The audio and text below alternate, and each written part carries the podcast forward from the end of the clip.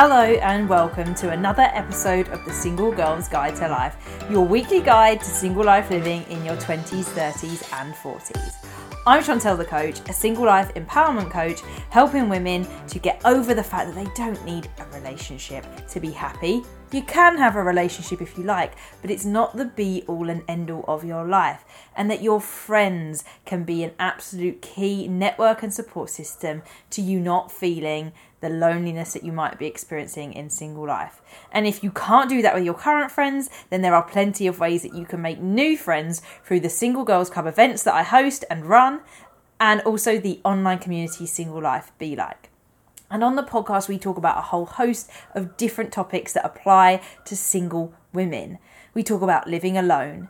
We talk about personal growth and using the extra time we have for single life. And we do also, despite the fact that I don't believe and encourage you not to see it in a way that you aren't complete without being in a relationship, you still might want to. You might want to enter into a relationship at some point in your life, whether that's now or later. And so we do also talk about dating, and it is the topic of today's podcast episode. That's because I want to talk about the ways of coping in dating there is a resounding frustration at the moment with dating, and it's really, really hard with dating to find high quality people. Partially that's because some of the high quality people I've taken. And whilst I wish them all the best in their relationships, relationships will come and go, they will end, and so sometimes we have to wait until there's more people that are high quality. But that doesn't mean that there aren't high quality people around at the moment. And so, on today's episode, I want to talk about the idea of letting go in dating sometimes. This comes about because of some of my own experience of dating recently. I often talk about the anxious attachment style, which, if you don't know about, then I urge that you do a quick Google if you're not driving whilst listening to this and just have a little read of attachment theory. Essentially, when you have an attachment style you can have a secure one or an insecure one, and there are three insecure ones, though two predominantly, which is anxious or avoidant. An anxious attachment style runs off the base of a fear of abandonment that you feel like someone's going to leave, and so you worry and you're hypersensitive to lots of little cues that other people wouldn't notice. And those that have a more avoidant style feel imposed on their independence. And so it's not a case of worrying if they're going to go or not. That would be quite nice because you don't want that person around too much. They might get too close. Now, I associate myself more so with an anxious attachment style, though I know that it's moving towards more of a secure style because of the experiences that I'm having, the way that I can communicate better. But that doesn't mean that I'm void of some of the experiences. And a lot of my audience chime with the fact that when I share what it's like to have an anxious attachment style, that it makes sense. I haven't shared all the kind of things that it leads to in my behaviors, but I talk about the ways I cope with it. When you have that anxious attachment style, you're worried that you're going to be left. And that's a problem because when we're dating, especially when it's so early, you can't be sure of what's going to happen. So being able to move at a fluid pace with some of the dating elements is important. And I'm not saying that you should eradicate your desires and what you really want from dating because chances are you're dating because you would like maybe to find a partner to be with. Maybe that is to settle down and create family, or maybe it is because you want to move in with someone, or for some of you, don't want that relationship structure. You want someone to be with, but you want to maintain different households. Some people want polyamorous relationships. That's starting to come up even more in our society. There's so many different models and ways of doing relationships nowadays, but sometimes we can be fixated on it. And when you have an insecure attachment style, let me also just disclaim here this is what I've learned I'm a coach on single life. I'm not a therapist, though a lot of my ideas come from reading books which are therapy driven. They are by psychologists, therapists.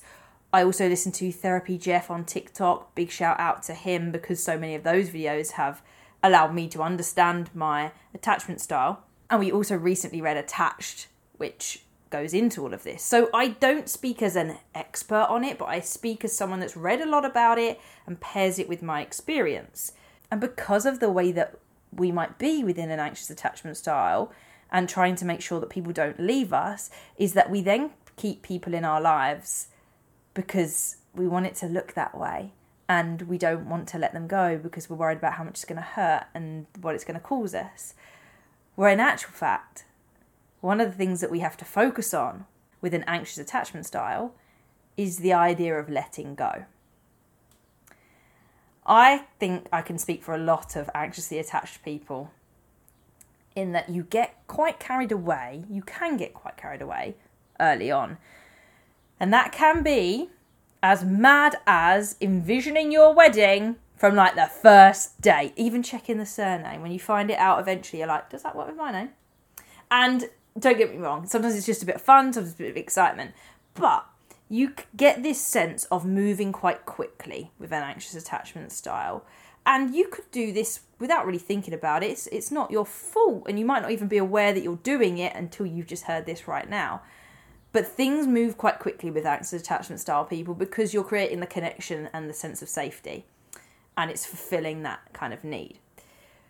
The idea, though, would be that you do slow things down when you have an anxious attachment style because you can get carried away, and that's okay. Having this attachment style isn't a problem, by the way. I've spoken on TikTok about how I'm not ashamed of it, and this is why I'm doing this episode partly. It wasn't necessarily just going to be about anxious attachment style, but it looks like it's going that way. It very much is this idea that you can move quickly and you can think it's it's wonderful and you don't even really know that person. You know them as far as they've let you know them, and you know as much about them as they've let on. And over time, you're going to realize that that's not necessarily for you. There's a compatibility element, and it was the word there that Matthew Hussey introduced me as one of some of the stages that you go through in dating. That you might have all of the attraction and connection in the world, but that compatibility isn't there. And you don't work some of that out until later because you have some things that you get on with, some beliefs that you believe in, but then when you actually try to practically put these two lives together, they aren't compatible. The way that you envisioned your life with someone being in it and the way that they envisioned their life with someone being in it. And so letting go of that outcome is worth investing in. And this reflection comes about because I was dating someone and we got to a point where we were like, well, I think this is looking like a relationship now. And we agreed. That was about four to five weeks in. And then two weeks later, they changed their mind and said, this isn't, I don't think I'm looking for a relationship. This isn't what I'm looking for. And we couldn't have worked that out until we got to that stage. Now, what's interesting is that I had the most peaceful, and you can call it a breakup still, I had the most peaceful breakup with that person because I hadn't envisioned a life too far ahead with them. Now, part of that comes down to the fact that I knew that they had a desire to travel, to go abroad, and they weren't really sure for how long. They hadn't really thought about it, they hadn't really looked at the practicalities. It might also have never happened. But in the back of my mind, I was like, I'm going to have the most fun with this person and invest time and energy into this person, no matter how long it lasts. It was important to me, and it remains important to me, that I didn't sit there thinking, will I marry this person? Will this person be here forever?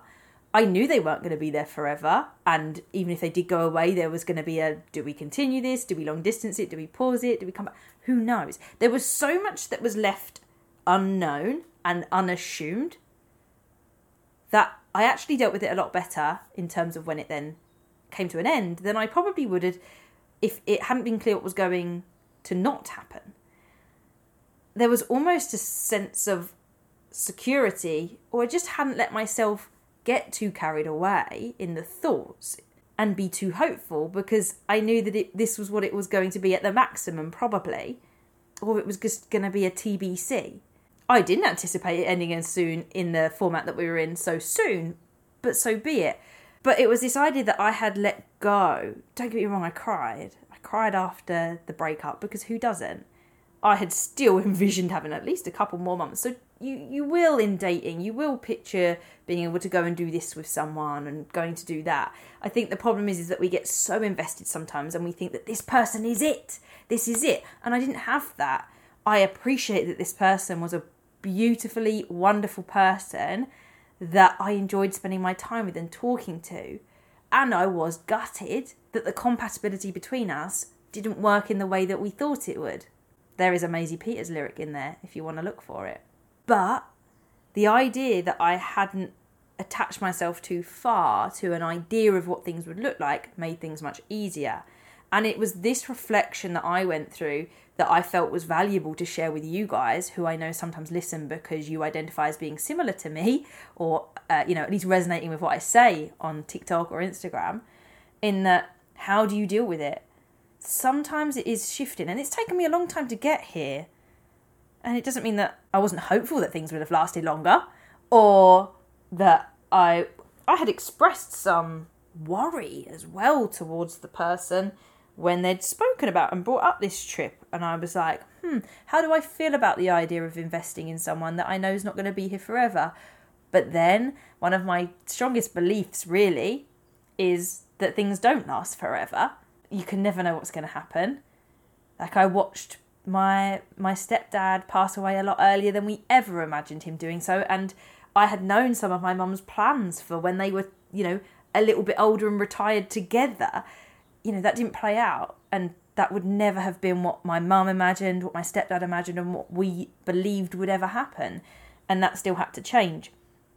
So there was a, a still communication with this person about how it looked and what it was going to be like. And the communication we had was really, really good in that sense. But the whole concept just brought me back to this present moment. As opposed to thinking, what's it going to be like in three months, six months, a year's time, I was generally working week by week. There was a bit where we'd put in a little bit further ahead because it was his birthday. We'd also put in a little bit further ahead because we didn't have any Saturdays that worked out at the same time together. So we'd um, put in a weekend a little bit later down the line to start trying to be like, oh, we'll do something for the weekend here. We'll make a little bit more of an effort in, in this case. But other than that, we weren't like planning too far ahead for anything. Whereas I think there can be a tendency to yeah, rush, get carried away, and not live for now. And people say it all the time you've got to live in the moment, you've got to be present. Really hard. Really hard. Like my uni degree made me plan for a five year plan. We didn't do a dissertation. That was what our final marks were awarded on. Your five year plan. So my life has always been, and CPD at, at, school always used to, you know, be like, what are you working on this year? How are you going to get better this year? What are you going to do? My life is always forward projecting quite a lot.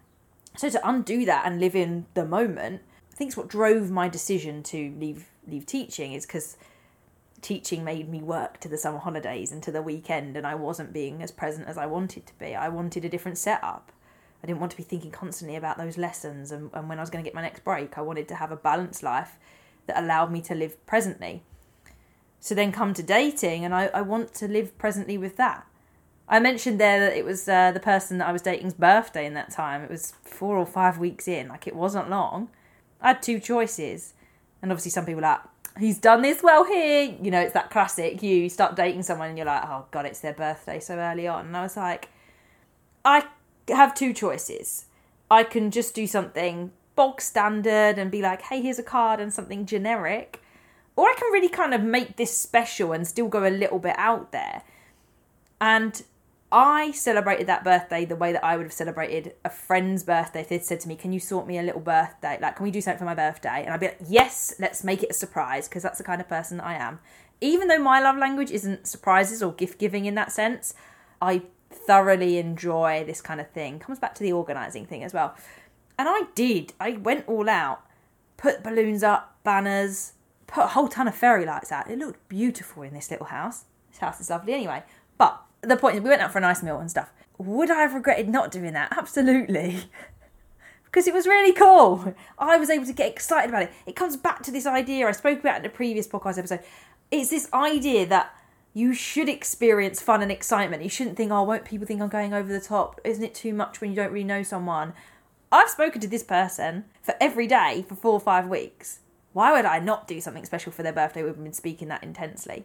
And I could have not. I could have just done, oh, let's get a cake in and sing happy birthday. But I have this memory, and I hope that that other person takes that memory away too. With someone made a really special effort for me for my birthday.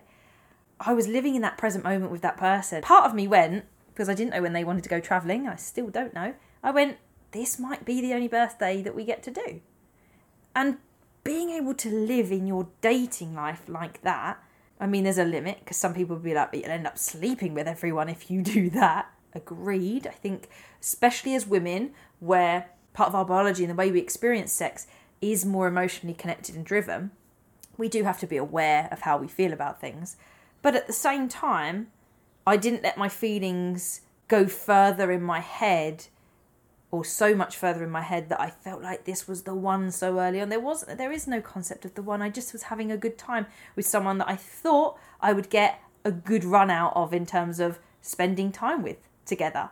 And it didn't last as long in a romantic sense as I thought it would. But when we had our very mature conversation about it not lasting, I was very calm for the majority of the conversation. Then there were tears. The next day there were more tears. But all in all, I would say it's taken me a week to get over that experience. And that's the, I will be honest with you, that is the longest experience I've had with someone in the two and a half years uh, that I've been semi dating in some way. Yet it's been the one that I have been able to get through the best.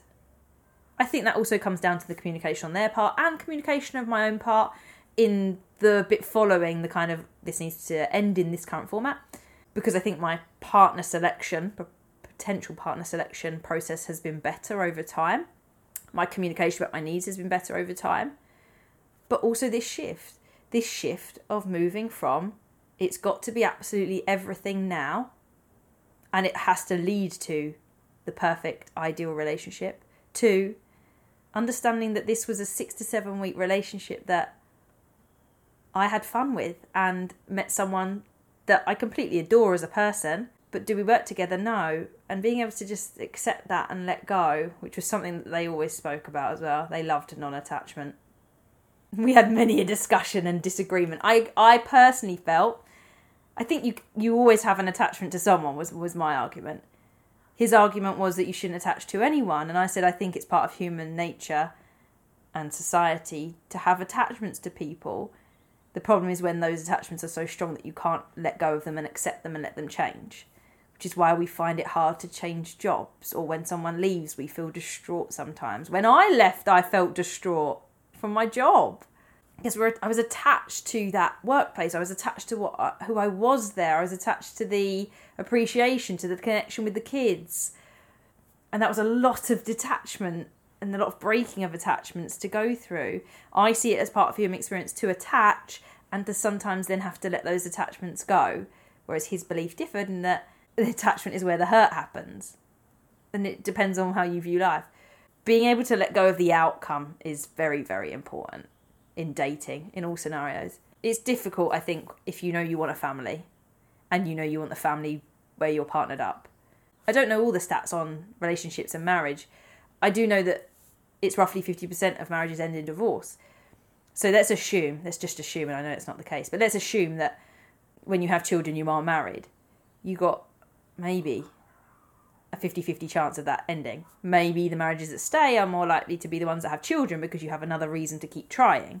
But ultimately, you're not immune from separation. And I think you almost have to let go of the idea that this will work out exactly the way you want you can want it to, you can desire it to, but to feel like a failure if it doesn't is important. I think that's another distinction. I don't feel like a failure for having invested in a person and it not working.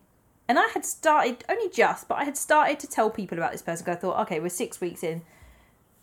You feel like you're out of the out of the woods a bit, but you're never out of the woods because you just don't want. I was with someone for six to seven years, and then the relationship, the marriage ended. We were out of the woods as far as we were concerned, but then that happened. And that is hard because we had started to build a life together and we'd spoken about a picture. Letting go is a powerful tool to overcoming your feelings of anxiety ahead of moving forwards and your anxious attachment style. You will want to keep someone close when you're anxiously attached. But you can do that in a way that communicates the needs that you have and, and the support you need within that but to then let go of outcomes is a slightly different element to it. So you can shift and be like, okay, I still need the close connection and I'd like this to last a long time, but if it doesn't, I'm still going to have practiced a whole ton of skills of communicating with someone else, of celebrating and being in the present moment, of learning not to always talk to them when I'm feeling frustrated or lost. I'm going to journal, I'm going to talk to other people. Some relationships come into our lives for a reason and they're only meant to last as long as they do. And one experience that I had with this person was my anxiety and my anxious attachment style gets heavily triggered in relationships. It is the only way that I can see I can get through it is by being in relationships. I don't see how else you're meant to. And that's why I don't believe that you have to entirely love yourself or be fully complete before you get in a relationship. I think you need to have a good foundation, but I don't think everything's there because I think some parts of you get healed, particularly relationship elements, through relationships and dating. So you can't do it without doing it. However, my Fitbit, which I wear nearly all of the time, is a clear indicator of when I am stressed, whether it's relationships, other stress. And I knew my, my triggers were coming up and I was communicating about them, but it, it did not stop the Fitbit. The Fitbit goes from like resting heart rate of like 62 gradually over about a week to 70, which to me is a problem. 62 to 65 is kind of just slight fluctuation. 59 is great. But up to 70 and we're in a problematic zone, right? It's it's not good news. But it's interesting that throughout that time I kept working on stuff, I was doing bits and pieces, also letting go of ideas and, and, and working through belief systems and stuff. And there is a point where it goes. And before I'd seen it on my Fitbit, I'd said to this person, I said, I felt a shift in how I feel. Like I don't feel threatened by particular ideas anymore, which is an achievement for me. So when you have an anxious attachment style, you are hypersensitive to anything that's going to threaten that closeness and that connection. It can be as simple as them going out on a night out and drinking, or it could be as complex as an ex partner being involved, or just, you know, maybe you're not exclusive yet. So you get these thoughts and working through those thoughts and beyond and communicating with that person and learning to trust them is important. But for me, it took that time to be the, with them and to experience the dynamic that we were having for a week or two of that difficulty. And I said, something's changed. I've managed to get to a point where I don't feel that anymore. There are still like other things that I'm like, oh, I wonder what will happen when you do go traveling. But I don't feel this really, really stressful situation at the start.